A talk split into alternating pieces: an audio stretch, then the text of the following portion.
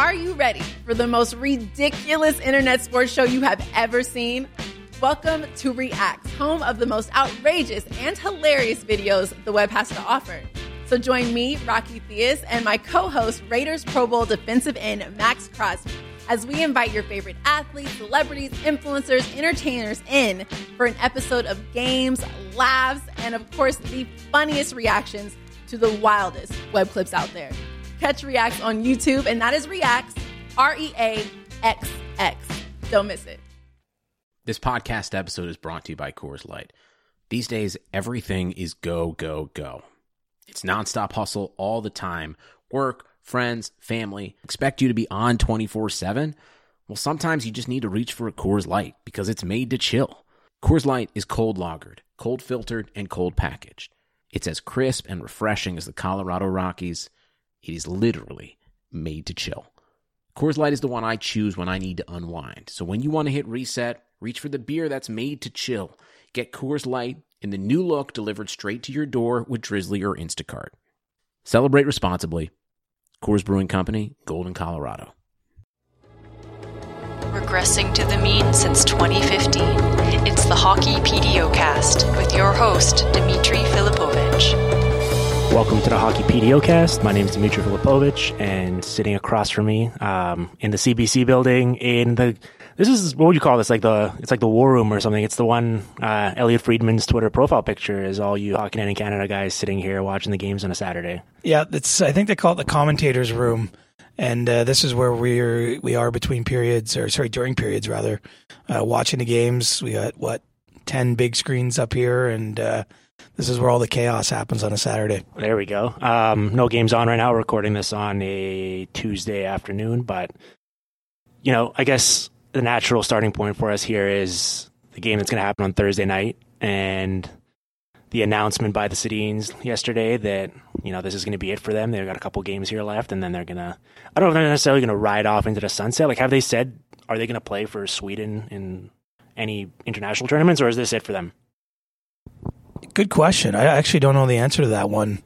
Um, you know, this year the World Championships are at Denmark, which is the country beside Sweden, so maybe it's kind of homish, but it doesn't feel like that's uh, where this is headed for them. It does feel as though this is it, and you know, it's kind of interesting to hear them or the way, I guess, the manner in which they've they've gone about this. I I, I can't really think of anything quite like it. Maybe since what Wayne Gretzky's retirement, where he announced it uh, basically in the last week of the season, and they, they was able to give him a bit of a send off. But you know, usually it doesn't go down this way in, in hockey, and you know, I think especially with the seasons they're having, if you had asked me three months ago, I would have said I would have expected them back next season. So, um, you know, it's going to be interesting to see how it plays out with a couple home games and then finishing at Edmonton on the last Saturday of the season. Kind of a unique way to go out. I mean, obviously, this is a story that uh, that hits close to home. I've I've been following them up close and personal throughout their entirety of their careers, basically, and um, it's got a special place in my heart just because, you know, when they were sort of ascending into their prime years and when they took over the car keys to the franchise from the West Coast Express and they really started to become upper echelon point producers in the NHL, that was sort of the point where I'd, I'd, watch hockey games, but I wasn't necessarily fully invested in it. Um, I was much more of a basketball guy and I was sports in general, but I wasn't a huge hockey person. And it was just impossible not to be just enthralled by their style and the way they got it done. And you know, they were ne- they were never the most physically impressive athletes. They never blew you away with their speed or their strength or anything like that. But it was just the passing and the positioning and knowing where to be at all times, where the other guy was going to be, and how they made their teammates better regardless of who they played with. So. I feel like they're kind of partly responsible for me first, like falling in love with hockey, and then actually getting into this industry and sitting There's here no talking, hockey PDO cast. sitting here talking maybe. to you. So I mean, um, I don't know where that ranks on their list of accomplishments for their career, but for myself personally, it's pretty high. Um, it's interesting seeing, you know, after this news comes out, after they write that article, um, obviously it was met with a lot of admiration and reverence and people you know sharing their fondest memories of them throughout their careers and what they personally meant to them and it's kind of we always go through this especially when it's like people die it's Right. like it's like you always hear everyone It's just their career funeral. yeah, way. exactly, right? And so it's kind of weird to talk about because they're still 37 year olds and they have promising futures ahead in whatever endeavor they want to do. And I'm sure they're going to live long, prosperous lives after this. But it does kind of feel like it's like a bittersweet moment where I felt like they went underappreciated for such a long time, and now they're finally getting a lot of the love they deserve belatedly. But it feels weird that they're not going to be playing next season, even though they're clearly not the players they once were. Well, to me, it's looking back at it. I hadn't really thought of this much. I just hadn't put much brain power in this direction. It, it feels as though they were a bit ahead of their time, and mm. and you know they they they they found their their first sort of prominence prior to the era where sort of possession stats are talked about and, and, but their game was all about controlling the puck and especially you know cycling around the offensive end and doing things that you know wasn't really measured certainly the way it is today and all the sort of ogreish hockey stereotypes lobbied at them where or lobbed at them rather were about their lack of physicality or and all those things whereas now if you look at the NHL today. I mean, there really isn't much physicality. Maybe we'll see a bit more when the playoffs get going next week. But you know, it's a sport where hitting is not nearly as celebrated as it once was. Obviously, fighting doesn't exist, and I think we are, are looking for more skill out of our players. And, yep. and, thankfully, there's this whole new generation of young guys who have all kinds of it to, to burn. And you know, they they were just a little bit ahead of the the curve to me, in a sense. It's not that there wasn't skilled players beforehand, but what they do best or what they did best in their primes wasn't appreciated for a lot of their, the time that they were doing it until the tail end of their careers. Uh, I guess that's the way it goes sometimes, but you know, I, I think history is going to treat them very well. You know, I would, I'm among those who expect them to be pretty automatic uh, entrance to the Hall of Fame together. The way they entered the league together and did mm-hmm. everything together, it seems as hockey players, and uh, you know, it pretty pretty special guys. I mean, when you think back to those West Coast Express teams, at that period, if you were a Canucks fan, you probably thought things were going to go downhill. Yep. You know, because Bertuzzi and Naslund and Morrison were so popular, and these guys propelled them even higher. They were the core of a team that should have won the Stanley Cup if not for some injuries and bounces and things that come into play. And uh, you know, they just had fantastic careers, and I I, I kind of like that they're going out on their own terms. You know, for sure it's so few guys get to do that. And you know working this business they come to know some players on a pretty personal level and to hear their end of their careers like most of the time it's really unpleasant and they they're scared and they don't know what's going to happen and it's not their choice and they're bought out or this or that. I mean these guys are going to get celebrated now in their last week in a way that's probably going to blow them away. And and you know i can't wait to watch that game especially on thursday their last home game in vancouver.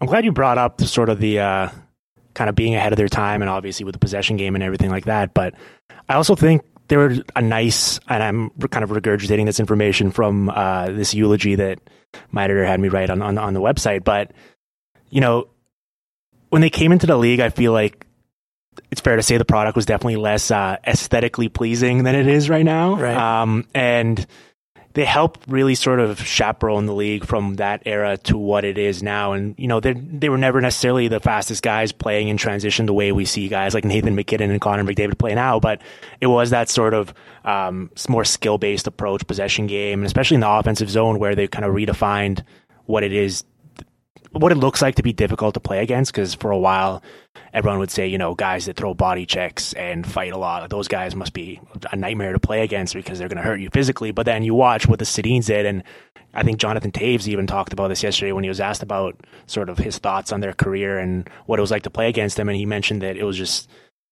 a terror to play against them because they'd pin you in the defensive zone for 90 seconds on end and you just be chasing the entire time and eventually it would just kind of suck the life out of you where it's like I and you're sucking oxygen here. for half of that shift exactly too. and so you know prototypically maybe they never were the most um, you know def- defensively oriented or defensively gifted players but the good good thing for them is they never really had to be exposed to that because they were so often cycling behind the other team's net so far away from their own so I don't know just I, I think it's special I'm glad people are finally um, appreciating that and thinking back on what they've meant to the league. And I also do just on the topic of being ahead of the t- their time. I wonder if they came into the league today, how differently they'd be thought of or appreciated just because of this sort of social media era we're in now with, you know, as soon as you do any highlight real worthy thing, all of a sudden 50 accounts have a GIF up on it and it's being passed around on Twitter, on Instagram. And now you, when you look back at some of those old clips of theirs, it's this grainy CBC footage and it's like, you can't even make out who's who. And you're just like, what's going on here? It looks pretty cool. Is that People two threes excited. or two twos? Yeah, exactly. And so I, I, I wonder, like maybe, I wonder if they'd be much more popular and appreciated just on a league wide level if in their prime right now. You were watching on a nightly basis them doing through the legs passing play, give and goes, and that goal they scored against the Flames when uh, they basically locked up Henrik Sedin's Art Ross Trophy. Um, you know, they generated four goals that night. I believe it was kind of like a meaningless game because they were already getting into the playoffs and Calgary wasn't. But they were just that's what I think of when I think of the Sedins their prime. They were just this force of nature and the Flames just that entire night were just so helpless and had no plan of attack on how to stop them or slow them down at all. And they're doing that play where Henrik Sedin's pat, like tipping it through his legs and then and then Daniels finishing it against Kiprusoff and you're just like these guys are on a different different level right now than everyone else on the ice. Well, I have no doubt they would be more popular now just with with what's celebrated and, and even you you rightly point out the way things are shared and and you know because they there were some pretty special things on the ice, and and and almost in today's game at times, I think. And it's I'm actually fine with this, but we, we overlook some of the bad things that really good players do because yep. the the really high end stuff they do is uh, worth watching again and again. And those uh, gifts that run through your you know your Twitter feed and things like that. And and you know they they would be much bigger stars probably. I mean, it's not to say they weren't. I know in Sweden they they're, they're on another level and were before they even got to North America. In Vancouver, it's evident even sitting in Toronto uh, five hour flight away, you know, just how beloved they were and, and are. Um, you know, I, and they're just, they're almost like the metronomes, I think, like, like part of it is, is on the ice. And then I think part of it is off the ice. Um, you know, what they meant to the community and, and, you know, even that organization, I think they really set the way to, to be a Canuck for a long time. And, you know, that's, that's probably what management's most worried about, I would think, is what happens after that because, right it's not automatic that it continues. I know, you know, one of the reasons the Detroit Red Wings refused the rebuild, you know, even as they were just barely getting in the playoffs, is they just were worried about letting that sort of standard, that that internal drive, you know, something that you don't have a coach yelling at guys, or you know, it's it's it's some, almost exists within the dressing room where the level is that everybody has to be at. You know, I, I feel like that's what they said. I, I do know, you know, I wasn't around them as much being based in the East, mm-hmm. but but I remember that 2011 Stanley Cup final they were just omnipresent and you know covering the the game six in Boston. I don't know what the final score was. I know they got blown out seven one, yeah, something like that. I don't. It wasn't. You know, they had a chance to win the Stanley Cup that night, right? And and didn't. And I just remember those guys were the two guys that came out after the game and spoke till there was no more questions and just just little things like that. I know sometimes media members make too much of that sort mm-hmm. of stuff, but you know, I do think that they were kind of the conscience of things too um, you know, which is going to be tough to replace. And you know, it'd be very interesting to see do they do they work for the Canucks? Do they want to be around the team next year?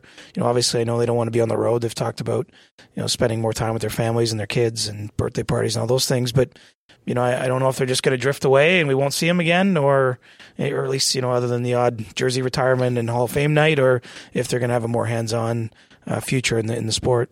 Yeah, I know. I know people. Uh the listener to the show know that we typically focus on the on ice stuff here, and I try not to get too much into the uh, psychological component of things or the off the ice stuff. But with them, like it, when you talk about them and what they meant to the Canucks in the league, you you really do have to appreciate that a little bit. And I think as we pivot here and talk about what the Canucks are going to do now and how they're going to fill this void and how they're going to approach this summer, um, something that I think can go overlooked is things have been really bad in Vancouver the past couple of years, as I've been talking about on end here this season, and I notice it's uh, you. You really are paying attention. I, and they did wonders, I think, in terms of deflecting a lot of that and taking the brunt of it um, from the younger players on the team.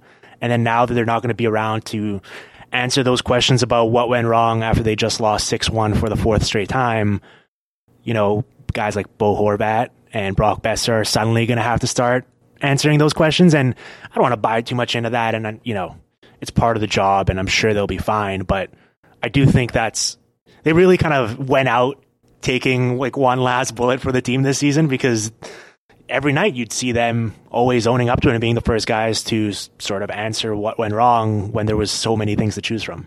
Well, and they didn't complain. Yeah. At least not in any public way. And I think that that, that was an important aspect for the organization because their minutes were cut pretty significantly and their mm-hmm. roles, you know, especially before the injuries hit, they, they were not playing very much and you you wouldn't have known it from you know what they were saying.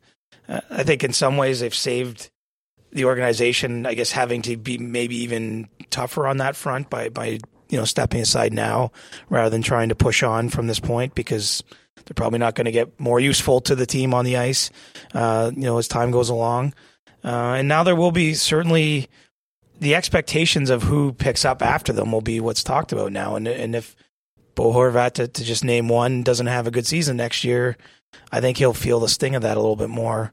Um, you know, I saw that in Toronto with Nazem Kadri because uh, you know there's a lot of expectations. He was the Leafs' first top ten pick in quite a while, and and everyone thought he was going to be the number one center, and that was sort of a circular debate for four or five years or longer. And then once you get Auston Matthews and you have a number one center, and he plays behind him, I just think Nazem Kadri's life gets a lot easier. Of course, yeah, everything falls into a more natural place. And you know, Vancouver probably hasn't had that person even with the Sedins now because they, they haven't been at that level, but I think there's going to be that'll be felt a little bit more unless they take that cap space and lure John Tavares to the West. I mean, which you know, I, you can never say never. They, they can probably offer as much or more money than anyone else. Uh, you it's know, like not, them in San Jose, basically, right? Or the two.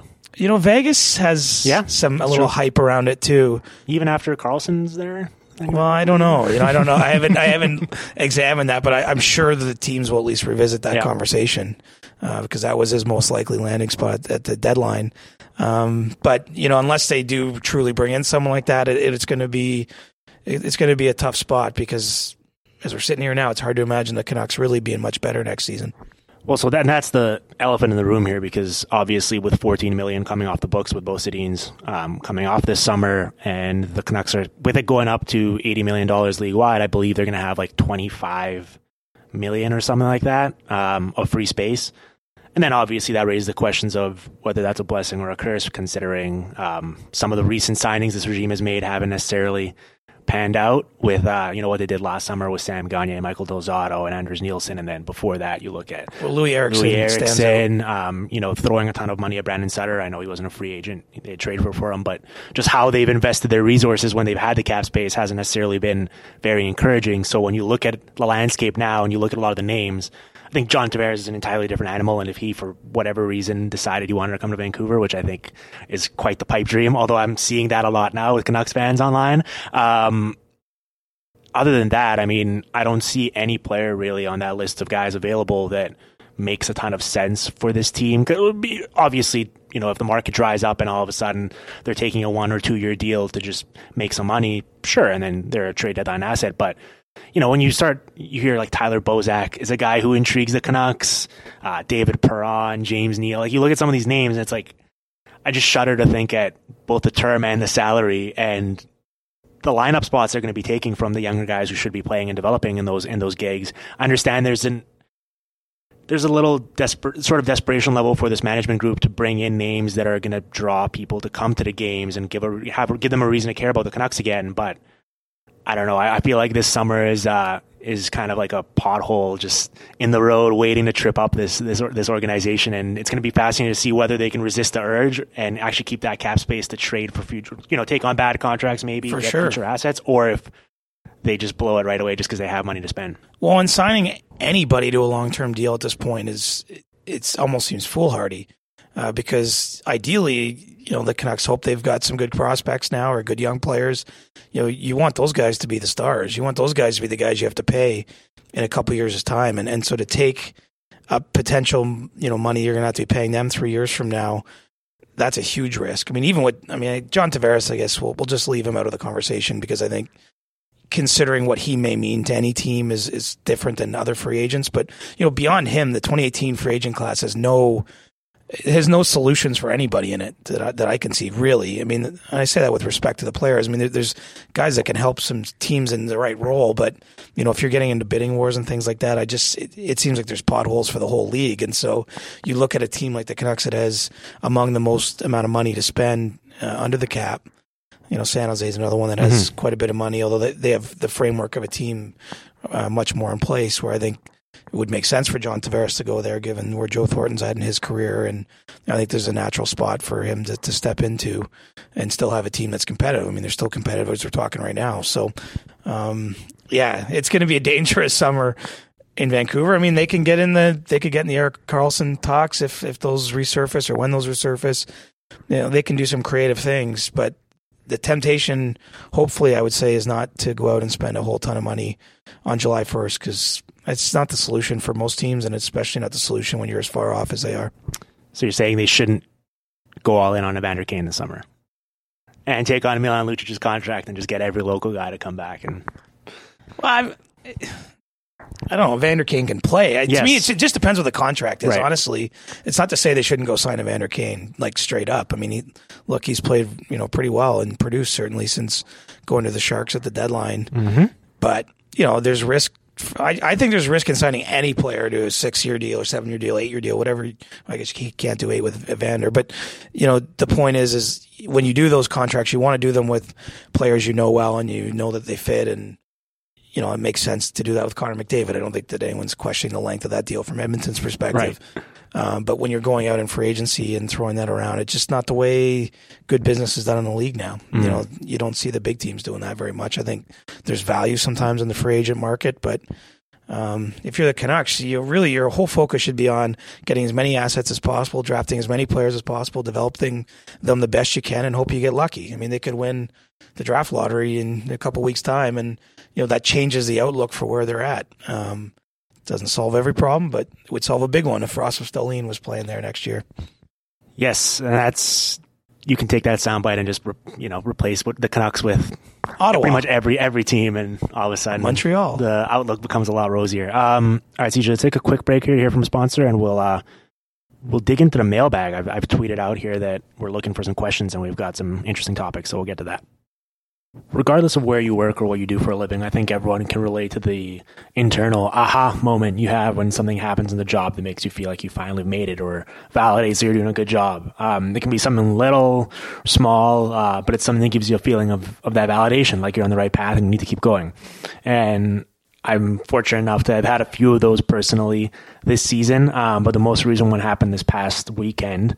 Uh, and it was when I posted a picture of myself with friend of the podcast, Uncle Jeff Marek, and the hockey godfather himself, Bob McKenzie, took to Twitter to once again just mercilessly roast me like the low key savage that he is for what I was wearing. Um, and I know Bob's just having fun, and I can appreciate that because I feel pretty confident in the fact that despite his chirps, I was looking pretty good. And the reason I can say that is because I was sporting my beautiful customized plaid suit from Indochino and it's one that I'm honestly in love with. It makes me feel like I'm Nucky Thompson or some other mobster from a completely different era. It's got this silk paisley lining on the inside that I picked out myself. Uh, I've got my initials monogrammed in the jacket pocket. It's got a little bit of everything. Um, and as much as I love the suit itself, it might not honestly even be the best part. That honor might go to the actual experience of going to Indochino and working with their staff to get it picked out and customized. Uh, I'm not usually much of a shopper myself, but I might be if everyone else was able to duplicate their customer service, which really goes above above and beyond. Uh, everything is so relaxed and chill. Um, you know, as I said last time, you're just hanging out on a couch, sipping a cappuccino. You've got them walking you through every single step. It's just, it's just an awesome experience, and I recommend it highly to everyone that's listening out there. Um, don't wait around. Don't be settling for some crappy off the rack stuff that isn't fooling anyone or impressing anyone. Spoil yourself a little bit. You deserve it. And here's how it works. You either go to visit a showroom in person or you just go shop online at Indochino.com. You pick your fabric, you choose your customizations, you submit your measurements, and then you wait for your custom suit to arrive in just a couple of weeks. And if you go to Indochino now and you tell them that I've sent you, they're actually going to hook you up with your own premium suit for just $379. That's 50% off the regular price for a made to measure premium suit, plus shipping's free. All you have to do to claim this is go to Indochino.com and enter the promo code PDO at checkout. That's Indochino.com, promo code PDO for any premium suit for just $379 and free shipping. Now let's get back to the show. All right. Um, yeah, we just took a we just took like a five minute break there trying to sort through some of these questions and trying to figure out what to talk about. It's it's I know I've said this countless times on the show by now, but it is that really annoying part of the season where I'm just can round one please just start already so that we have new stuff to talk about? I'm just glad we had a real break. It wasn't Yeah. one of those ones where you're like, oh, here's Like- an ad, and like an awkward in 10 three second seconds. break. Yeah, yeah, and then pick it right back up. Um, I don't know. You and I did uh, did a puck talks with Justin Bourne um, last week, and we got some in- interesting stuff there. And I know that you know not everyone was in attendance or was able to watch the uh, stream online, so we can get into some of that stuff there. I know a common question we get these days is the Hart Trophy debate and who like what the what the terminology is, what it should actually stand for, who should be eligible, who should be the favorite. Um, where are you at right now as someone who will actually have to be making this decision pretty soon? I'm still pulling my hair out a little bit. Uh, so it's Tuesday. The votes have to be in a week from Wednesday. You know, meaning just before the playoff uh, that starts. So uh, I got eight days to finalize the list, and I was struggling with it. If I'm being honest, I mean, it's hard to it's hard for me to just erase Connor McDavid, but it's also hard for me to ignore some of the history of the voting and and the, the handful of times that you know someone who's been this far out of the playoffs has won and and you know how much they won the scoring title by and things like that. Um, you know, there's some compelling arguments out there still, though. I mean, I, I do think the likes of Nathan MacKinnon and Claude Giroux and Taylor Hall and you know guys that have clearly propelled, been been you know such drivers of teams that have maybe done a little better than we expected, and have significantly outperformed their teammates. Have strong cases. You know, Anze Kopitar. I don't know if he has enough either eyeballs or support, or I haven't seen a ton of buzz about him, but I think he's got a really strong case uh, to be considered. Um, I, I, honestly don't know who I'm going to vote for, and it's not to disguise my intentions or to to try to kick the ball down the laneway. I mean, I'm actually glad this is the year all the ballots are public. So, have you been publicly um, making your votes known in the past, or I, have, haven't haven't had an impetus to, but I know that you're a pretty open, transparent guy. I have in the past. I've certainly never shied away from yeah. whatever I voted, and I've actually kept my ballots. I mean, it's a weird process, but you know, you email them to this this created email account. It's not mm. even someone's email, and it's Ernst and Young that does the the accounting. And and if you don't CC yourself, I mean, I guess it'd be in your send folder, but I do have my ballots in case there's ever a question about who I voted for because you know you do forget. I mean, if you ask me who I voted for 2013-14 Norris, I'd really have to like familiar myself myself with which year that was and what happened. Was that the year that Karlsson got robbed or no? 14, oh, that was 15? two years ago. Yeah, 14, 15. Yeah, that that would, I didn't like that one. I had Karlsson, but uh, nothing against true. Just that was the season. Yes, to me that there was less debate than normal uh, that that he should have won. But and you know that's neither here nor there. It's just you know I, I, like that everyone that the picks will be out there, and then we can talk about it if anyone wants to, or even I could do it as of I guess next Wednesday. CJ, I I hate to break to you, people will want to talk about it. Yeah, well I don't know, but I don't know in June how much how much are people going to go back? I mean, okay, they're going to look for outlier votes, I'm sure. Right. But if is someone really going to go back, and if I pick MacKinnon, are they really going to raise that much issue with it? I don't. I don't know. No, and this is where I'm at with it. I think you know I've been public. I think this stuff should have been happening for years now. And I understand there there Better are late than never.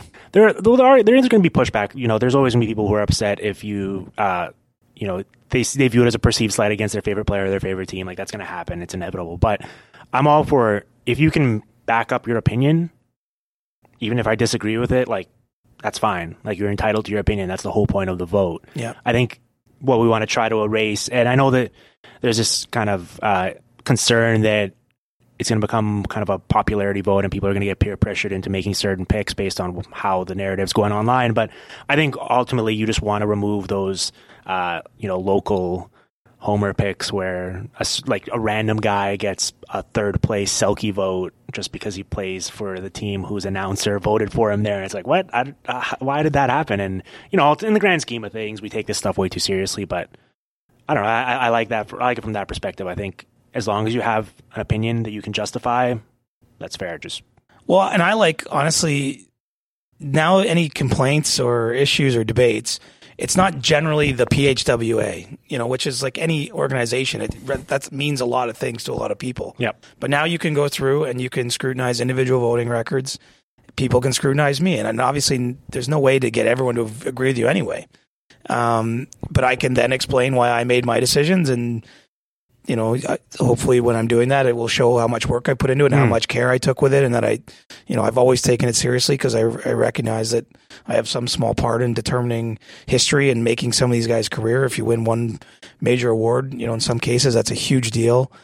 You know, Nathan MacKinnon might never, just to pick one, might never have a season like this again. He might never have a candidacy as strong as he does right now to win the Hart Trophy. And to win the Hart Trophy is a special place in our game. So, you know, I wouldn't cast my ballot one way or another without some serious thought. But I just like that now it's me. So if you have an issue, you can bring it to me. But if, if you don't like that that random, you know, vote for John Scott to win the Selke, uh, or you know, pick a random guy if someone's Right. trying to be funny or whatever the reason people would. I've seen some pretty crazy ones, and it's like it's obviously it's from a local broadcaster or something like that. Like you can you can tell where these awards are coming from, but Right, but this is going to create some headaches for people. Mm-hmm. I mean, that's and that's the way it should be. That's fine. I mean, I, I remember, I think it's in baseball. I've seen it where someone has won the MVP and they've had all but one first place vote, and the one writer that didn't vote him like gets named in like the AP stories, like the Yep. goes on sort of record. You know, Joe Blow from the Kansas City Star, you know, is the only guy who didn't select so and so to win the award. I mean, I, I think that's fine. Uh, it's going to be interesting to see how this manifests itself. I mean, hockey's a small world. There, I'm sure some people feel pressure. It's a lot easier for me, I must say. Know, I cover the Leafs a lot, but I'm not just a Leafs writer. I, I don't have the same, not one. Te- I'm not beholden to one team the way, say, a local writer might be. Especially if you're in a small market where you're the only, you know, daily presence on the beat. There, might be some pressure there if in cer- certain places, and, and I think it, it could be tougher for them. You know, whereas you know, I just can't keep everyone happy. I'm just going to do what I think is best, and we'll live with the results. Yeah, well, that's, that's a good point. You and I have talked about that in the past on the show. Um, you know, the idea of like kind of maintaining your sources, and obviously, if you're a local beat writer and you're covering the team on a daily basis, I mean, obviously, maybe you'll appreciate what that given player does more just because you're watching them so closely on a nightly basis, whereas a national writer might not be. But there's also, I'm sure you like build these personal connections, and you that that must influence your vote, and whether that's right or wrong, I'm, I'm sure that happens, but. I think maybe can we retroactively go back and now that we can release the voting details, can we release the voting information for who voted not to make it public? Like, can we go back and I want I want to see I want to see that. I want to see what I want to see which voters voted yes and, and no. That that'd be I don't. I don't have the authority to do that. I actually don't know all the no votes. I know a few people because we had a meeting, and a couple people. This was before the official vote, but like registered their complaints. I think a few people have uh, decided not to vote since that it's going to be public. In some cases, it's because their their papers or outlets don't allow them to. But it, at least in one or two, it's people that just don't want to be subjected to that. So you know, if you're really eagle eyed, you might be able to to figure out.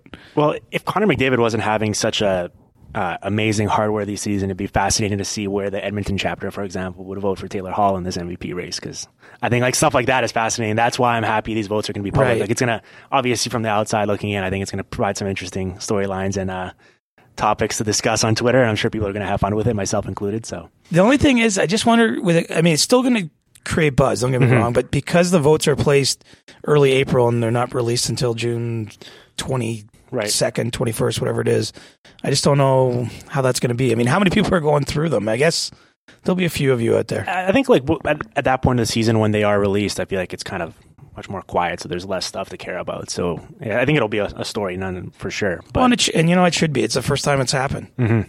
And, you know, I think we ask for transparency and we want people to be honest with us. If, you know, if we're asking about certain things in our job, I mean, the least we can do is give it back, even though, you know, that'd be, let's face it, the, the unspoken aspect of this is that Twitter is a bit of a difficult place to be sometimes. And that's not just for journalists. I mean, I think that's, that's all kinds of different people for different reasons. But, you know, it's, it's that it's not always a civilized discussion uh, on there, or very rarely, or however you want to term that. And, and so that'll be an aspect. Is let's see, is it going to be like a mob coming after people or what? I mean, I just use the mute function when when people call me names, and uh, you know that that works for me.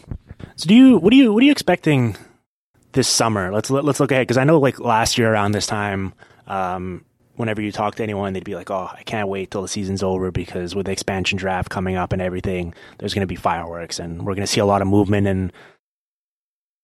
Even if the trades or moves don't materialize, it's going to give us at least something to talk about. This year, I mean, the free agency class isn't that overwhelming, other than John Tavares. Um, you know, I'm sure the Erik Karlsson rumors are going to pick up, pick back up again. But otherwise, like, do you think there's going to be any fireworks? And uh, are there any teams in particular that you're kind of keeping a close eye on um, that could really look fundamentally different next year than they do right now?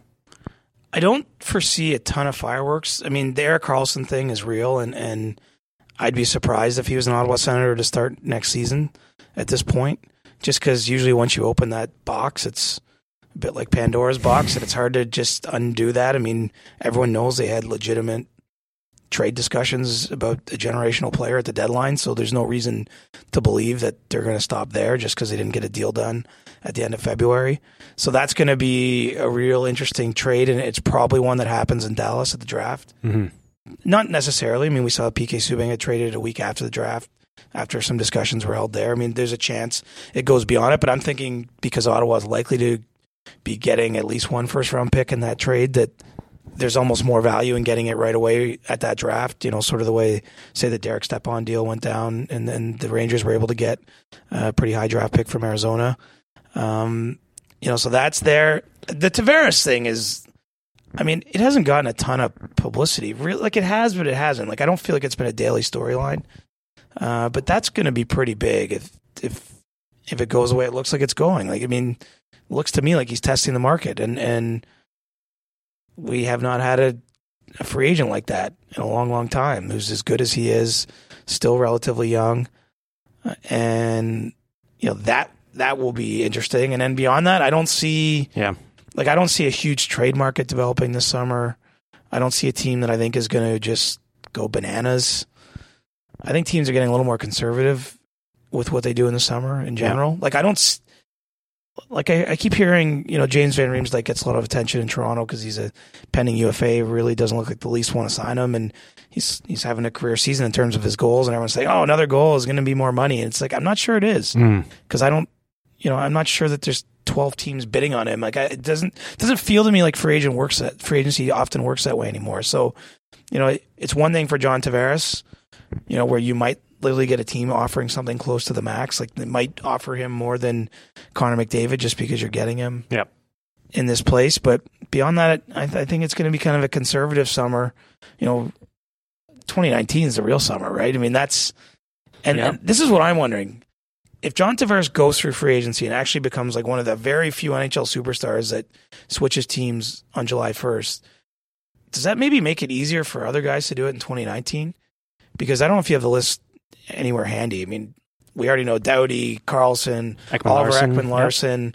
I believe even like guys like Logan Couture, you know, not to put them on the exact same level, but there's a lot of intriguing names that that could be available in that free agency class. And I and you know, it sort of feels like that might be sort of like the equivalent of what we're seeing in, in baseball now. It could be one big summer where a bunch of players with similar attributes go to the market and, and try to cash in. Yeah, this is a um, this is going to be quite the year for unrestricted. The, the one you're talking about, the following summer. yeah. Um, you know, just looking at some of the names here in Cap Friendly, uh, you know, you have Matt Duchene, um, Artemi Panarin, Tyler Seguin, Blake Wheeler. I mean, a lot of like the thing is about some of these guys. By the time this date comes around, will have signed extensions and will stay with their teams. But some of these Right. guys will test the market and will give us stuff to talk about. I mean, you look at like Sergei Bobrovsky's available. Like, there's a lot of names here where in a lot of summers they'd be like the number one guy that everyone would be talking about, and here they might be the sixth or seventh just because there's so many other guys to pick from. Well, and look at the guys you just mentioned. I mean, Blake Wheeler, the Jets love him. He's their captain. They're having a great season, but they're they're going to be in some cap issues here. I mean, they they have to pay Patrik Laine. I mean, you know, probably one of the storylines of this summer will be where the RFAs end end up. You know, the Leafs have their three young guys. You got Laine potentially up for an extension this summer. Uh, I think there's some interesting decisions in there, and and they could have ramifications. You know, even the Blue Jackets. I mean, if they have Panarin and Bobrovsky Yep.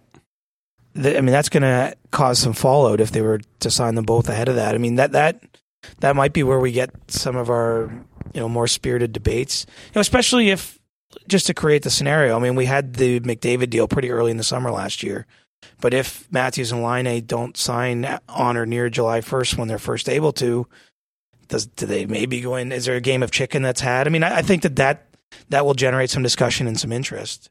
Uh, I mean, ultimately, players that good are going to get paid. That's the way I look at it. I mean, if you're Winnipeg, to me, there's a risk in, in not signing him this summer because if Patrik Laine goes and, and wins the Trophy next year, wins the Richard, and could still win it this year with a huge finish here at the very end, but you know he's going to be even more valuable after his third season. So you know that that might be where some of the the biggest action now comes is because the young players are such big part of the teams they're on, and and the second deal is is such an important decision. I know this goes against the fabric and the nature of of hockey and the brand it tries it. to uphold, but are we are we going to get to a point where um, you know, especially in the, like the summer of 19, um, you have so many names that are going to be available. Like, I would love for it to be an NBA style thing where like three of these guys predetermined that they're going to go sign. with. Like, obviously, with, with the hard cap, it's kind of more difficult to make it happen, and a team would have to clear up all this space. But like, just this idea of like guys sort of picking a destination and being like, we're going to turn this team into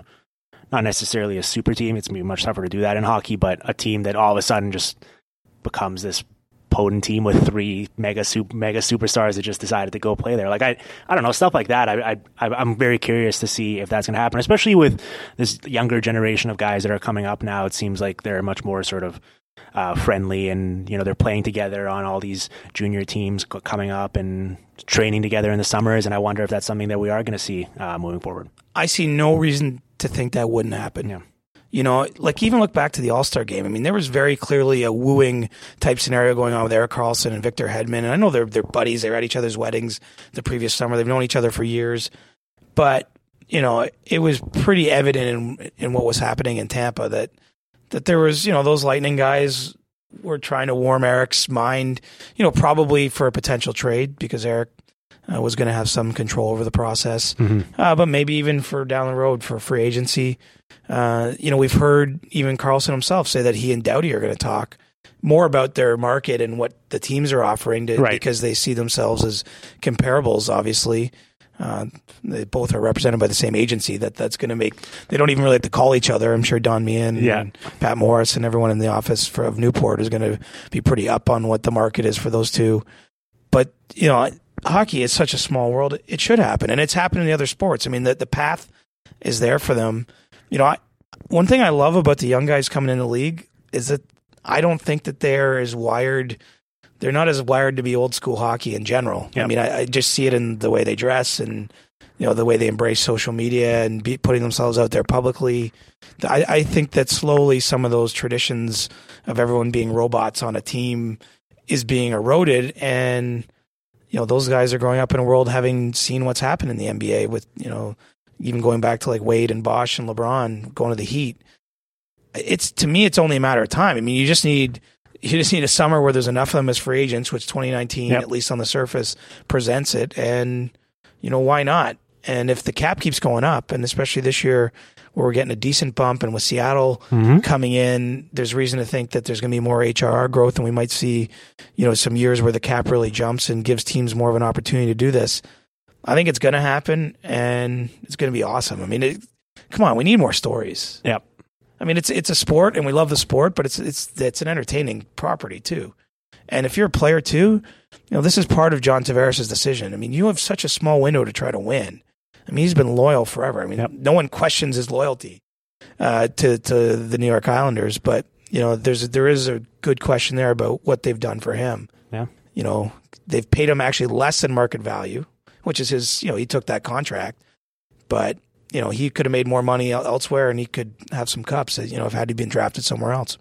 Yes. I, I, as the as the host of this podcast, I feel validated, validated and vindicated. I, I know I'm pushing the right buttons now because I wish people could see the smile on your face when you were talking about. I could see the wheels turning. Just the idea of these guys coming together in that story, just of the reporting and sort of the investigative research of like how did this how did this come together? Do you guys have meetings in the summer? What's going on? I, well, I, I love that sort of stuff. I want the players to take over the league. Yeah honestly. Yes. Because like a lot of these guys, in the ways I've gotten to know them, like I still feel like, and I only know them still surface level, but they, there's just a lot more there. And I think in some ways hockey still serves to shut them down. It's small things. I remember the All Star game in LA, and the same thing might happen in Tampa, but I didn't see it. So, but uh, they have the media day, and they were made to wear these like outfits and it was one of their sponsor outfits but it's basically the equivalent of like what you know the type of underwear long underwear they wear under their you know like workout warm up type of gear. And i'm like why are these guys they're, we're in la and so many of them like wear just awesome cool suits. Like why are they not dressing up and and the more flamboyant ones wearing things that get attention that people talk about that gets you know like to me at least this year I saw, you know, they had a red carpet in Tampa and, you know, some of the guys clearly made an effort with their suit and that was on social media. Like, like I think that they should be allowed to show more of that personality and, and, and I, and I do think it's going to happen, but, you know, let's, let's let the inmates take over here. I mean, it's their skill that people pay for. They have the talent. they they should run the league a little bit more than they probably do. And some even ways like this. I mean, co-op free agency. Why not? I mean, there's no reason to think all the teams are bargaining in good faith with you know when it comes to doing deals. Yep. You know, I expect, and I don't necessarily know for sure, but if when if you're LA and you're Ottawa, just to pick the two examples, and you're thinking of extending Karlsson and Doughty, there might be at least some exploratory talks about where you think the market is for that. Uh, it, I think it'd be foolish to think otherwise, and you know, players also similarly are represented by the same agents in a lot of cases. You know, there's opportunity here, and and I think it can be good for the sport uh, if it's done the right way. I mean, you asked there why we don't see players do it, and I think the answer, you know, what what it is, and it's every time anyone says something controversial or does something that goes away away from the norm, all of a sudden they get roasted about it online, and people freak out. And that's part of it. I mean, when it comes to free agency too, I think because of the physical nature of the sport, there's risks involved in playing out your contract when you can sign a seven or eight year extension at pretty good money to stay where you stay living where you are and stay in your situation. I mean, I I, I don't begrudge players for extending their deals early because that's guaranteed money right. the, the way it works in the NHL, and that's it's lifetime changing money. I mean, even look at the contract uh, just off the top of my head, Viktor Arvidsson signed in Nashville. I mean, yep. he signed objectively below his market value, but this is a guy that like passed through the draft. No one believed in. He's my height, which isn't usually a good thing for NHL players. and look at this career he's built for himself. And then he gets, what was it, 28, 29 million dollars, I think, on that seven year extension. I mean, I can get why he signed that. I mean, that, that, there's value in that. But, you know, the more players that do go through the free agency and ride it to the end, and if they ever band together, I think that they can exert some power that, that we haven't really seen NHL players do in a long time.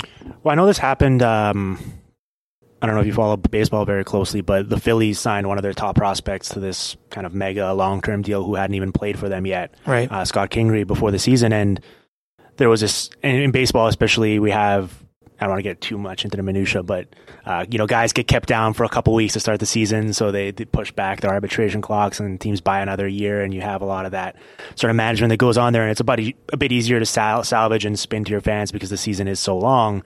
Um, but it makes sense why teams can get away with this stuff in terms of having the leverage on players. Like if someone comes to you, and I forget what Arvidsson's exact deal was, but like let's say thirty million dollars um, and especially if you come from, you know, humble upbringing and you've never obviously seen that type of money, if someone's willing to give you that, like it's pretty hard to, there's one thing about being confident and betting on yourself, but it's another to turn that, down that kind of money, especially in a sport where, you know, you could take one wrong turn, take a hit to the head, and all of a sudden you're never the same again. And maybe you just cost yourself 15, 20 million dollars. Like it's, this is, this is a legitimate internal debate that players have to go through every time they are about to hit free agency. Well, and good for him. He's backed it up this year and he's got another 60 plus points and close to 30 goals if he's not quite there yet.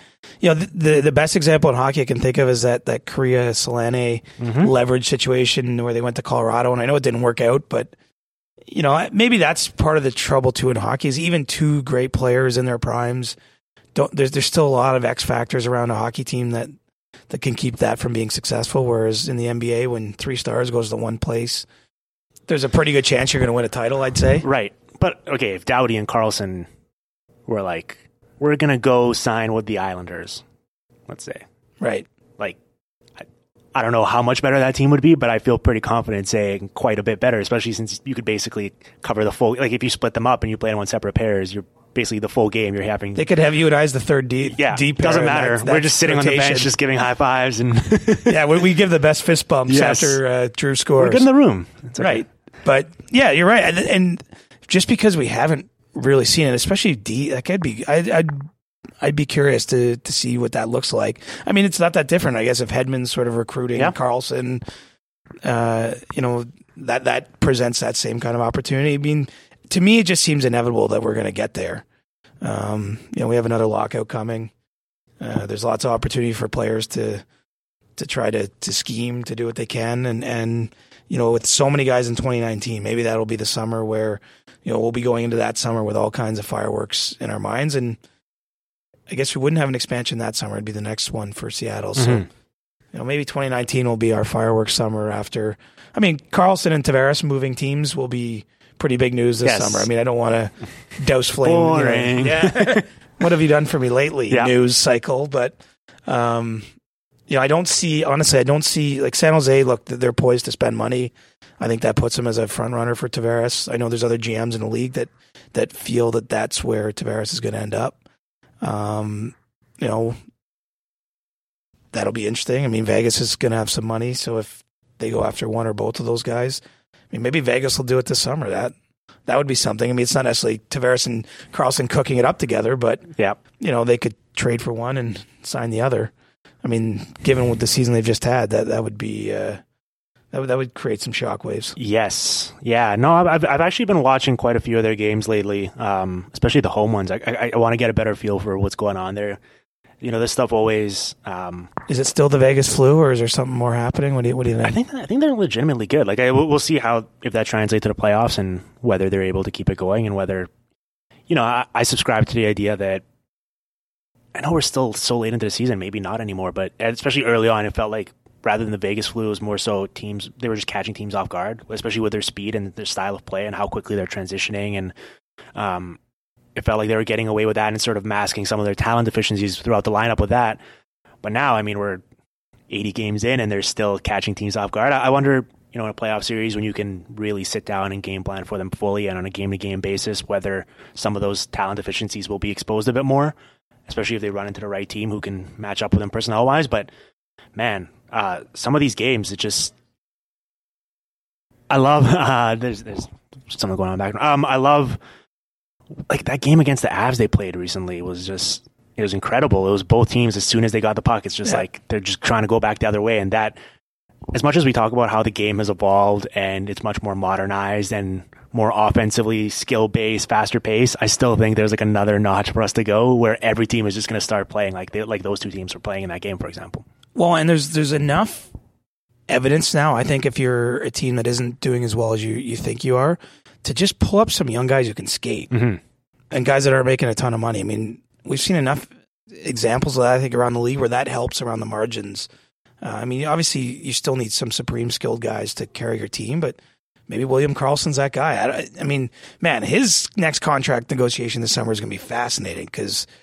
I mean, there's nothing in his past that suggests he's this, and now he's you know 40 goal guy. I don't know where you land on that that deal. Is he, is he- arbitration eligible? believe he is. Yes, Yeah, it's going to be fascinating because we always talk about how teams are smart. you don't want to go to Arb with him if you're Vegas. Oh, he's going to get paid for that. I mean, it's, it's 40 because goals. Yeah. you know, Yep. one thing that I've heard from teams is that goals, in particular, tend to be historically a stat that gets guys paid a lot more than even what the teams think they're worth. Right. But so, you know, we hear how teams are getting smarter, how they're uh, getting analytics departments and how they're focusing on some of this stuff now. But then, you know, this, this past summer, for example, as smart as teams are getting, you see TJ Oshie's contract, and it's like everyone that's paying attention at all knows this is a good player. He's a middle six winger. You know, your team's going to be better having him than not having him. But if you're the Capitals, how can you possibly sign him to what he's going to be asking for, considering he just shot 23% and is very clearly not going to do that again? And this year comes back to exactly the player he was before.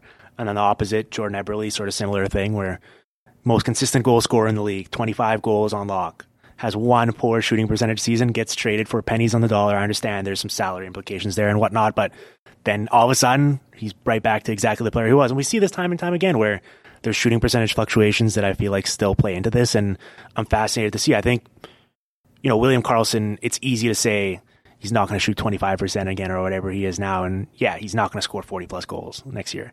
But can he be a 25 goal scorer for you? And if so, in today's day and age, that's still a pretty valuable asset. Like, especially as a first line center. yeah, I mean, if he's if he's a if he's still their first line center, you know, or maybe he's number two playing behind John Tavares. But uh, ooh, you I know, you did there. I'm just having fun. But you know, and he scores 28 goals and and puts up points and plays. You know, he's not getting filled in defensively. I mean, that's that's still really valuable. It's just it's hard to put a price on exactly what that is.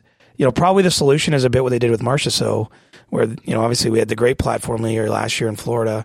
Uh, he was on the way clearly to doing that again this year, and they signed him to probably below market, but they gave him more, you know, a bit like the Arvidsson example. Yep. They gave him more term than someone like that ever could have imagined when he was like toiling in the AHL Yep. and just never getting any respect. So, you know, that that might be the way to go with Karlsson. I don't know how strong he and his agent are if they want to really push it, but you know, if he believes in himself, sign a one year deal or go to Arb and then do anything like that again, and he's he's getting big money next year.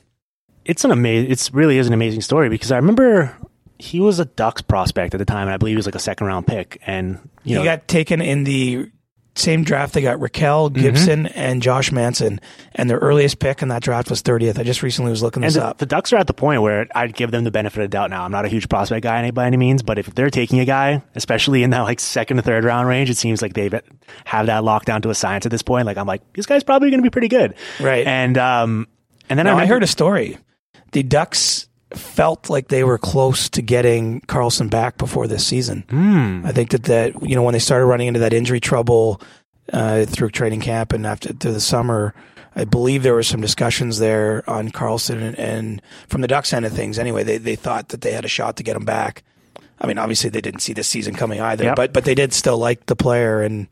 You know, obviously, the minute he, he started playing as a Golden Knight, now he's not getting traded. Well, it's it's it's, it's curious how those things work because I if I'm if I remember correctly, he was traded for like James Wisniewski as a rental or something one year. Exactly right. and it was just like the Ducks had such a deep prospect pipeline that it was easy to pass that off, and especially as a contender, it's like okay, this is the type of move you have to make. But yeah, then he goes to Columbus, and I don't think anyone really batted an eye when Vegas took him, especially when Columbus was protecting guys like Joonas Korpisalo and I guess Josh Anderson has had a good year himself, but he hadn't really shown anything to suggest that even like I think if he had 20 goals a season, it would be a, That would have been a a story. massive success for Vegas. That's why this is like an, an atom bomb going off. but so I, I do wonder like wh- what is a reasonable uh, expectation for him moving forward because you watch some of these plays and I feel like you know you can get into trouble trying to justify high shooting percentages and say this guy gets great chances all the time and we know that eventually it's going to come back to bite you but Usually, only the best of the best sustain them. But you watch, you watch, you watch some of these chances he's getting, and I guess that's the more interesting question here. It's like what's driving the shooting, shooting percentage, and can you maintain getting those chances time and time again? But it feels like every time I'm tuning over to a Vegas game, he's like got a shorthanded breakaway, and I mean that goal he scored on Martin Jones was Oh, beauty. one of the few times where that move has been actually justified as like a practical measure because Right. Martin Jones was going to poke check it if he didn't pull it off at the right time, and It wasn't just style. Oh man, that yeah, I was watching. I was like sitting at home, and I'm still adjusted to being on the East Coast time because I'm watching that late game, and it's like 1 a.m. Saturday night, and I'm just sitting at home. And I'm just like, oh my god, I, I have goosebumps. This is Yeah. this is incredible. Um, and so yeah, I mean, What happens if he shoots six percent next year or something? Which isn't, you know, we've seen some guys do that. well, that's the thing. I mean, he's gotten decent volume this year, so you know, even if he came back to like league average, I think he'd still be on pace for like low 20s in goals, Right. Which is still perfectly fine. And I think that's probably where we're going to wind up with him in terms of where he's going to be moving forward and what he's going to get paid. Like I, I can't imagine that Vegas, even though they have so much money to operate with and are, they're seeing him up close this season, like you can't pay him as a 40 goal scorer. I mean, that's there's like five guys in the league who warrant that Right. kind of money. Right. And, and in fact, you know, they might look at it and say, here's a one year deal at good money, but prove Right. it again. And if you do it again, then we'll pay you like not necessarily 40, but if you score 30, Yeah. then then we'll you know give you more benefit of the doubt. I mean that that's a reasonable tack to take. I mean, first of all, you keep your player motivated, Yeah. and you don't necessarily make a decision you're going to regret. Yeah, I wonder how much players are going to wisen up to this. I, I think back to the Nazem Kadri contract where he had a season where he actually generated, I still believe it's his most amount of shots. He shot something like 5% or 6%. Yep. Signs a six year extension and a little more than four, four and a half, whatever. And he scored 30 years, 30 goals in back to back years since. So, I mean, players, players got to watch this stuff too because I think a lot of players know it intuitively, but you know, I'm sure the big agents are on this, but you know, maybe some of the smaller agents got to be aware of it too when they go into those negotiations. Yeah, no, definitely. Um, okay, let's wrap up this podcast by kind of taking a step back and looking at the league from a bigger picture. Are you are you going to be doing like a March Madness style bracket? I know that like my editor, for example, wants me to fill out the uh, the bracket on NHL.com or whatever. And I haven't been asked to, and- but I'm I'm game for it. yeah, it's kind of fun. I mean, obviously, like you get this stuff horribly wrong. I mean, last year I had Boston breezing by Ottawa, and that clearly did not work out. Um, which is, which is what make the makes the playoffs fun. And I Did you have of Pittsburgh in double overtime of Game Seven of the Eastern Conference Final versus I'm, the Sens? I'm glad you asked. I did. Yeah, I'm not against the Senators, but against someone else. Um, yeah, I think this year's going to be a really tough um, exercise in terms of picking teams because, as rational as I try to be about this stuff and calculated, there's like balancing your head versus your heart sort of thing, and it's like, how do you deal with some of some of these teams that haven't been able to get over these hurdles in past years and sort of erasing that failure from your memory. Like I'm sure for them themselves it must be a challenge, but for us as analysts, whether it's a team like Minnesota or Washington or Columbus if they have to face, face Pittsburgh in round 1, like there's a rational side that says this team's playing better right now and I really think they could make it to the second, third round, whatever. And then it's like, oh, do I really want to go through the same mistake over and over again? Well, and there's an element of playoffs of of something like momentum or getting hot. I think like if a team, like to me, Vegas even like that first game, I actually think is important for them because if if they you know get out, obviously the crowd's going to be amazing. It's been part of their story all year, and they play well in that first game, and they get a win, and the excitement continues. But but the minute it's amazing how quickly a bit of doubt can get introduced, and if they lose four one in the first game on home ice you just start to feel it a bit. And I do think that that, that plays into a series because it's just such a short amount of time. And, and, um, you know, those teams that have a psychological advantage. I mean, Pittsburgh, Washington is a classic example. I mean, right. it just feels like Pittsburgh is preordained to win those series. I mean, even you look back at last year's series, I mean, Pittsburgh should probably not have won that series against no. Washington. And I think that's why it left such a big hole in the heart of the Capitals. Like I, you know, there's guys there two months into the season saying they're still getting over that loss just because you start to wonder if it's you, like if there's something beyond just playing hockey you're not doing right. Um, the emotions of the playoffs, you know, factor in, you know, in addition to just which team can keep the the puck away from the other team more. Yep. Um, I think we're going to get a new sort of a new rise of new teams this year. I mean, I guess Nashville would would count as one that was there last year, and obviously they got great chances to get back to the Stanley Cup again. And you know, maybe even win it this time. Uh, but you could also have like I wouldn't be surprised if Winnipeg went on like this run. It's not out of nowhere. Obviously, we see the talent they've been amassing, but no previous playoff success, and then right out of the gate, I mean, it's a bit like Chicago. The first year they made the playoffs with Kane and Toews, they went to the conference final. I mean yep. that that would not surprise me in the least, and you know it'd be an interesting dynamic to you know have one of these teams that's an up and comer really exert themselves and announce that they're on the stage now. And you're one of the few people in the world that you were talking about this on Puck, Puck Talks that would rather go to Winnipeg than Nashville. I don't know if I said it exactly like that. I, did, I definitely said I love going to Winnipeg to cover right. hockey, though. And uh, you know, it's such it, to me. It's like you know, growing up in Ontario, not in Toronto, but I grew up in a small town here. It's it's like it's it's sort of all the stereotypes about what Canada is is actually what Winnipeg is. Like it's actually really cold there when you go there. Mm-hmm a huge percentage of the time in the winter. And actually, it feels like everybody in the town is watching the Jets and paying attention to hockey. I'm sure there's a small minority that aren't, but you know, you tune into the local sports radio stations and that they're talking hockey like 98% of the time. It just, and obviously being someone who likes Canada and likes hockey. I just I like the vibe there, and the building's always great. I've been there. I actually was once there for a Panthers Jets game and like a lost season for both teams in February, and it was like still buzzing yep. in its own way. So I just think it's a place where people really love the sport. People want to talk about it. There's an energy around it, and now they have one of the most exciting teams in the league. I mean, that I think that, that the the playoffs there could be electric. I mean, everyone went crazy for how the city of Nashville embraced the Predators. I have no doubt if the Jets get to the Stanley Cup, I mean, it'll be everybody will be on the streets. It's going to be awesome. Uh, and, you know, it's not to say they're going to the Cup. We'll see because that second round, that's going to be titanic if Nashville, Winnipeg meet the way it looks like they're going to. I mean, they could be, you know, there's going to be upsets and it might not necessarily work out like this, like it looks like it could be on paper, but just in terms of uh, home crowds in Winnipeg series moving forward. Like they could potentially have that first round matchup against Minnesota, and there's going to be right. an awesome sort of geographical rivalry there. Then second round against Nashville, we obviously saw how Nashville's home crowd is last year, and then the third round if they potentially face Vegas or something like that, like it's like all every, every Winnipeg game is going to be just must watch in terms of just crazy home atmospheres wherever they're playing, and that's going to be fascinating to watch. The the attendance record at work in Winnipeg is going to be really bad. Yes, if, if that all manifests itself, and it seems really good. Like I don't, they could get tripped up easily. We've seen how the playoffs work, but it's hard to find, especially if they're going to be healthy. And it looks like Trouba's going to be back and good good to go now. Like if and Mark Scheifele, knock on wood, if he can stay healthy, he's had a bit of a rough year in terms of leaving games with right. with with uh, nicks and bruises, but up and down. I mean, very few flaws. And I'm, I'm fascinated for a sort of moving forward. You know, we constantly hear how Winnipeg is one of those places where I think most players don't agree with your take that they love going to Winnipeg to, to watch hockey or play hockey.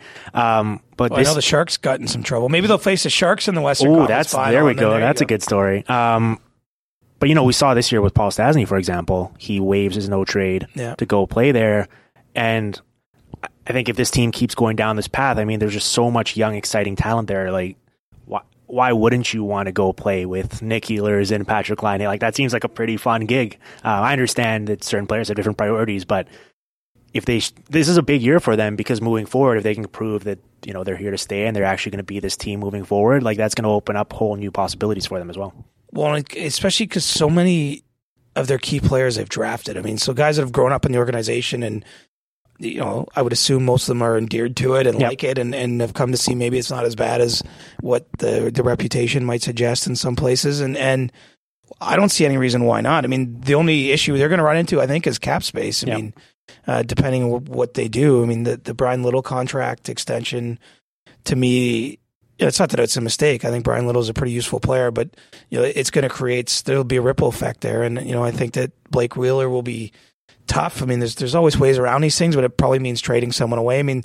They're not that far off from what the Blackhawks had to do, whether Right. they win the cup or not, in terms of maybe getting rid of players they like, uh, just to to make it all fit. So you know that might you know just the cap issues might keep them out of the free agent market, but you know Paul Stastny going there wearing Thomas Dean's number Mhm. in, in honor of his buddy Alex Dean, one of his best buddies. Like I, I think that they're shedding some of that now, and, and certainly if it is a bit of a coming out party in terms of the way the fans are perceived even more, you know if the playoff the playoff run can help, right? Yep. Like Nashville was, I remember Nashville wasn't always viewed as like this sexy location. No. Now Well, it's amazing what winning and doing so in an exciting manner can do. In I mean, of, what is that a top five NHL city now? I think in people's minds. You know, I, I was at a game there about two weeks ago. The Leafs played there. Like it felt like the whole like everyone who was who goes on one road trip a year went on that road trip because you know Nashville is such a fun place off you know away from the arena too. But you know you can change those persp- you know those those perspectives by winning. I mean, winning I think changes everything. And and the Jets are a team that's built to win now and going forward if they're managed properly. now, here's a question, and this has nothing to do with uh, on ice performance, but just in terms of like as a media member, I think something Nashville has done so well, and they kind of get the luxury of doing so, I guess, because it is technically a non-traditional hockey market. So maybe they just want people to be talking about them and writing about them and doing podcasts about them. So they like actually give some pretty amazing access and have fun with it and don't take this stuff too seriously. Whereas in some Canadian markets, you see that you know there's just so much attention and so many cameras on all the time that they really restrict the access to players or what they allow them to do or say. And I don't know. Do, do, do you see that changing at all anytime soon, or do you think like just the the power dynamic there is just so crazy here in Canada that it's just never like a team's never going to be able to really get away with what Nashville gets away with, unfortunately, just because of the logistics of it. I honestly see it changing in Nashville before I see it changing in Canada. Yeah. Like I see if the Predators win, it'll probably get more buttoned up. You know, that's that's what happened in Chicago, frankly, is the Blackhawks, you know, because prior to Kane and Toews arriving on the scene, like they were not shown on local TV and all those stories that no one went to games. And so when that team first started to get good and they were young, they let every player do everything. They were everything was behind the scenes. And the minute they got good and you know they got a lot more serious. Yep. And I think that that's probably what will happen in Nashville. And I don't see it changing. I mean, Yeah. I'd, I'd like to tell you it's going to, but it, these guys, there's just too much at stake. And and I think that. I mean, we take the game so seriously here. I mean, it's one of the it's one of the good things, but it's also a, it's a little much. Sometimes right? you take a step back and you're like, oh, Right. we're probably being. I mean, it's literally given my me my career, so I, Yeah. you know, I, I want to be careful about, you know, being too negative about Yes, it of because course. the fact that people care as much as they do allows us to to make a living, um, and I and I don't take that for granted. But you know, I think at some ti- points we do some of like just watch the way the stories are presented, like with a clear mind. Sometimes and that includes ones I do. I'm not saying I'm immune from this, but Yep. but sometimes you get in the moment and and you get caught up in certain things going on, and we act like it's it's a matter of life or death. And I think that's one thing in places where it is more non traditional, you know, where the sport is just viewed more as a fun thing. Mm. You know, I think that like that's my takeaway from Nashville. Like it's just a fun place to go to the arena and watch a game. Yep. Like I would recommend it literally to anybody, even if you're not that big a fan. Like I don't see. I, you're in that arena, you just smile. Like the music, that like they, they really have a the right attitude about how they they present their game ops. I've heard that about Vegas too. I haven't actually been to a game yet, but like everyone just said, the game ops there are just yeah. amazing. Well, like, I mean, you're paying for three hour three hours to just sort of whatever's going on in your life, you kind of put that to the side and you just go and you're entertained. And that's Right. what this is all about. At the end of the day, it's not. So if the rubber bounces the wrong way on ice Yeah. and the local team loses, it might not be a matter of life and death. Yeah, which is I think it's I guess it's easier easier said than done for for people like They had a I. but- car out front of the building in the cup final that you could pay to smash it. like, which it's like absurd, but it was hilarious, right? And then Yep. you get like Ilya Bryzgalov jumping on the roof and smashing it. It was just, it's, I don't know, it's just fun. I will say, even before, um, you know, obviously having a long playoff run and making it to the Cup Finals definitely provides more national attention and gets people to wise up to what's going on. But I remember I went to a game, I believe it was in like December last season, Right. And it was like a random Tuesday night game against Colorado, who was in the midst of uh, historically bad seasons. There was no real reason to care that much. I think MacKinnon was even out of the lineup, and I just had so like I just went as a fan and I had a couple beers and I was just sitting in the stands and it was just It's it fun. was just so fun and you know the other team gives up a goal and everyone is just letting the other goalie hear it and it's one of the few times where I believe like if I was that goalie I would actually be mentally affected by that as opposed to a lot a lot of stadiums they just chant the goalie's name and it's like um, I, I, if anything that would pump me up yeah yeah that wouldn't doesn't that really work that well. yeah, that, no, that wouldn't that wouldn't scare me at all. But like, it, they're like saying like it's all your fault. It's all your, and it's like, oh man, that would that would get to me. I'd be like, damn, I really did mess up. How about the let it be thing too when they're Yep. doing the goalie interference challenges Yep. and stuff? I mean, it's, it's great. And you know what? I think the real coming out party nationally was the All Star game. Mm, yep. Uh, you know, it just happens. Maybe the John Scott story actually made the All Star game even more relevant when when it was in Nashville uh, than it is in a lot of places. But I mean, th- th- I, anyway, it's it's without question a top five NHL city. I don't know if Winnipeg will get there, but who knows? Let's see what the spring brings. Yeah. So I was gonna say, do you think Winnip- I guess Winnipeg and Vegas are the two sort of uh, examples of like markets or stories that could develop like that if they go on a long playoff run, make it to the Western Conference Final or the final, where everyone's like, "Oh, this is such an." I mean, I guess I think people know that Ve- uh, Winnipeg is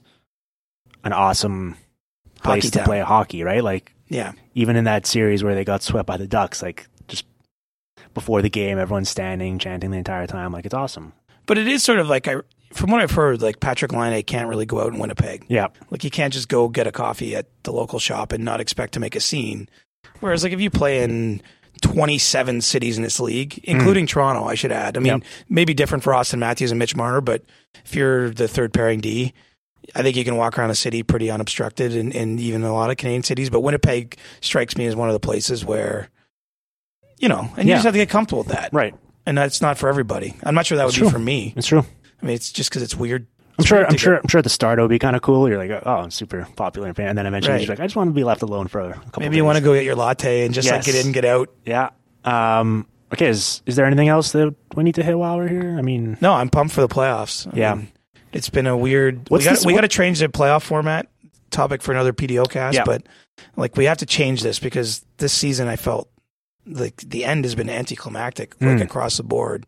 So few games that matter. I mean, there's a handful every night or every couple nights, but I mean, we haven't had races. I think that they got to go back to one to eight at minimum, and I think they will. someone did posit the idea to me, and I'm not necessarily saying it's right or wrong, but like I think everyone would agree that the first round is the best part of the playoffs, just in terms of like the volume of games, and every night there's three or four on, and it just something's happening all the time. And it's like they get shot out of a rocket after Yeah. watching what we're watching right Oh, now. it's- These last it's few days of remarkable. the season. So I guess there is the argument to be said that like you want, especially guys are presumably healthier now that they're going to be in the conference final after they've been playing an ex- ex- extra couple weeks of even more intense hockey and getting banged up. So like there is the argument that it's actually good to have the top teams playing each other early on because this is when the Hmm. most eyeballs are on the product and it's going to be played at the highest level. I and see what you're doing here. I don't know. I I, I I I see that argument. I also see the argument of You probably you want the two best you want the two best teams playing when it matters most and also if we're going to have an 82 game regular season it feels like you should be rewarded for being very good for 82 games and getting an easier draw than what some of these teams are going to have, like like a is going to have to go through, or Winnipeg and Nashville playing in round two, whereas Or the Columbus Pacific Division. might- Pittsburgh last year after fourth overall season. Yes. Yeah. And we were talking about this to our credit. We were talking about this last year. It's not just because Toronto's the one getting shafted this year. We were like people were talking about this last year and the year before and Well, didn't you have one, two, and four overall? I think in the Metro last year. Yep. With Toronto, Tampa, Boston, it's going to be somewhere like one, three, and six ish. Mm. Could be even seven. I mean, you know, it's not quite as egregious, but I don't, I don't, I don't like the way it feels. Is there a, is there a, is there a first round series um, that you're going to have other than the Leafs because you're going to be covering that? Is there a one that you're going to Winnipeg, be Minnesota. Winnipeg, Minnesota? That's probably going to be a, a really good one. Just because the regional rivalry and the Yeah. Jets having basically never won a playoff game, and since since we didn't exist or since we were kids, and you know the whiteout phenomena, and the you know I, I think that that, and even the wild side of Yeah. things. I mean, they played pretty well. I mean, the Suter injury is going to hurt, and Yeah. we'll see if Spurgeon's truly back. Um, but I, I think that I think that series holds some appeal. Also, anything can happen. I mean, there's going to be one series where we expect it to decidedly go one way, and and it could go the other way, and Yep. that that usually gets fun. The sort of Cinderella element. Yeah, I was gonna say we we're not talking about Minnesota enough, and I've gotten some criticism for that online, where people are like, "Oh, you're not talking about them enough," and here we are talking about how we're excited for a Minnesota Winnipeg series, and we're completely ignoring the other side of the equation. But you're right, the Suter injury kind of throws a monkey wrench in. Otherwise, I would have, I would have said that. Reborn Eric Staal, man.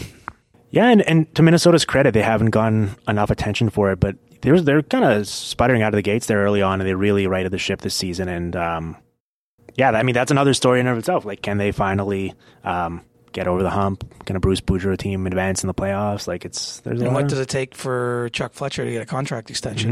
Hmm. It's, yeah, it's. Uh, I'm There, sure there we'll could be big changes coming. Basically, if if something doesn't change this spring, Yeah. You know what? I, I'm going to say the uh, my answer is whoever Vegas winds up playing, especially if it's a team like Anaheim, for example. I'm really curious. no one see- wants Anaheim. I don't think. You, you mean to, to play them? Yeah, I think that's a really tough first round matchup. Oh, brutal! Especially if they're going to be healthy like this. I mean, yeah, going up against playoff Ryan Getzlaf, and we'll see with John Gibson's health. But the way he's playing, like they're a scary out. And I think from an X's and O's perspective, that is such a fascinating matchup because Like you're leaving with bruises, even if you win that yeah, series. Yeah, of course. And Vegas wants to play such a different way. Um, So I'm very curious to see if, you know, we hear how playoff hockey, it slows down and gets more physical and you have to play a certain brand of hockey to win. And that's going to be a very good test of that theory because uh, they play such different opposing styles. So, yeah, I think you can't go wrong in the first round. I'm really excited and I'm glad we, uh, we made it here. We talked for like 75 minutes, which is pretty good considering we, we, we sat down. We're like, so we didn't have any, any topics to discuss, but, uh, we pulled through. We made it work. We're, we're consummate professionals. You get talking about hockey, I could go all day. All right, CJ. Um, thanks for coming on the podcast, and we'll uh, we'll definitely have you back on. Thank you. The Hockey PDOcast with Dimitri Filipovic. Follow on Twitter at Dim Filipovic and on SoundCloud at soundcloud.com slash hockeypdocast.